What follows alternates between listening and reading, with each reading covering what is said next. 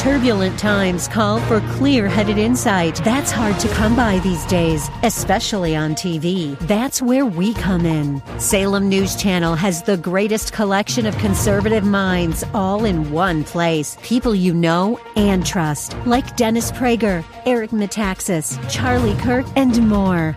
Unfiltered, unapologetic truth. Find what you're searching for at snc.tv and on Local Now, Channel 525. The following program is pre recorded.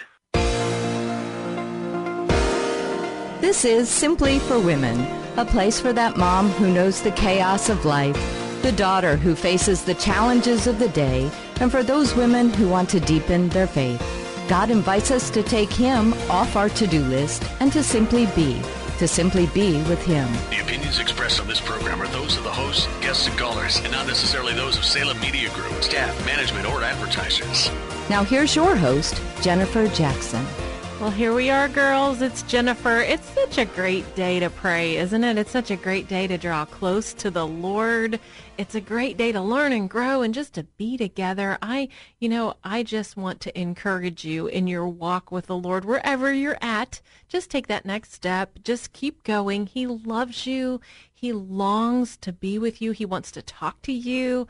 God is, He's closer than we think. You know, just take a deep breath right now. Just wherever you're at, just, ah, you know, just a deep breath. He, he gave you that. He gave you that breath. Just slow down and stop and, and recognize him today. He, he wants to be with us. We're in the middle of a series. We're going to play a clip in a few minutes from the church next door when we talked about there's got to be a better way. Why don't we just pray and, and, and spend some time in prayer? You know, God wants us to have confidence in our prayer. It says in Hebrews, here's your memory verse. You ready? You need a memory verse today, right? Uh, Hebrews 4:16 says, "Then let us approach God's throne of grace with confidence, so that we may receive mercy and find grace to help us in our time of need." He, he, we can go before his throne as his kids in confidence and say, God, huh, I need your mercy. I need your help. I need you today. I remember uh, doing this with my husband one time. It was snowing. It was kind almost Christmas time, but not quite. And we, what, what a terrible time to try to sell a house, right? We were trying to sell a house. We had fixed our house up and we were going to flip it we were flipper uppers, you know, I was definitely not Joanna Gaines, but you know, was trying to we had remodeled this house. We were going to flip it and wanted just to start the new year fresh and get this sold, but it's Christmas time and I was talking to one of my my good friends and and sometimes it's right in front of your face. She said, "Well, have y'all have you walked the property and prayed over it?" And I said, "Well, no, I, I don't know that we have." And so she said, I want you to go home, go as a couple. You're going to walk to the four corners. You're going to pray over all four corners and ask God to bless it, to release it, and, and to sell it. And I said, okay. So I get home. It's dark. It's snowy. And I tell my husband this project uh, of prayer that we have. And, you know, you know, he's like, right now? Okay. Like there's all this snow on the ground. It's pitch black outside. We have six acres and so I'll never forget it. So we put our snow boots on and our coats and grabbed the dogs and here we go. And we went to each corner and we asked God, Lord, would you have your way? You know how hard we've worked on this. You know what we need from you. And would you sell the house? And so we did that. We went to all four four corners and prayed and joined together in confidence, asked God for mercy and grace in confidence as it says in Hebrews here and that's what happened. So we went we went back in, and then it was not a matter of a week, and that house was sold, which was unbelievable at the holiday, you know, right in the holiday season. And I even had the tree up and everything. So God worked that out, and I don't know what He wants to do in your life. I don't know what is big that you need to ask him for today, but I want you to know that you can trust him, that you can ask him for big things, that he wants you to believe in him. You know, it says in uh, John 16, 24, Jesus said, until now, you haven't asked for anything in my name. Ask and you will receive and your joy will be complete. And, and then you know Jesus' brother James, right? He says in one James 1 6, when you ask, you must not uh, doubt. You must believe because the one who doubts is like a wave of the sea, blown and tossed by the wind. And so today I just want to encourage you to, you know, join together with your family, your spouse, your friends, and pray for something big. And so we're going to play this clip. You're right in the middle of the sermon, and, and here, here it goes. Listen in. What about this one? Thom, uh, my unified place, when we unify together, Thom Rainer, I think I have a quote for you. He was a recent CEO of Lifeway Christian Bookstores. And if you go to his website, he really understands the church. He understands the church in America. And just this week, he wrote a blog and he said, we need fervent prayer more than ever in our churches. I agree with him. We need to change. We need to pray more. The church is in a desperate way to have him and to pray more. Look at this. Romans 15, 5 to 6. May the God who gives endurance and encouragement give you the same attitude of mind toward each other that Christ Jesus had, so that with one mind and one voice you may glorify the God and Father of our Lord Jesus Christ.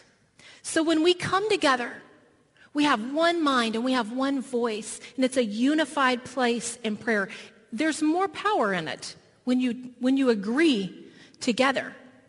This Wednesday, I will be here at 7 a.m. if you want to join me for prayer. So if you think about it, we can join together. Do you have a prayer partner? I challenge you to find a prayer partner. I have two or three, and we just text bullets back and forth. Prayer, prayer, prayer, prayer, prayer, prayer. It's an exciting way. What about your spouse? Is your spouse your prayer partner? I have a lot of people say, you don't understand. My spouse doesn't pray. And I say, okay, well, I have a little secret for you. This works 90% of the time. This is only based on my, my experience. But you say to your spouse, can, will you hold my hand, honey? Yes. And then you say, would you agree with me in prayer for the kids, the finances, you know, fill in the blank. Nine times out of ten, they will say, yes. And then you pray it. What are you waiting for? You pray it, and they're agreeing. Do this at bedtime.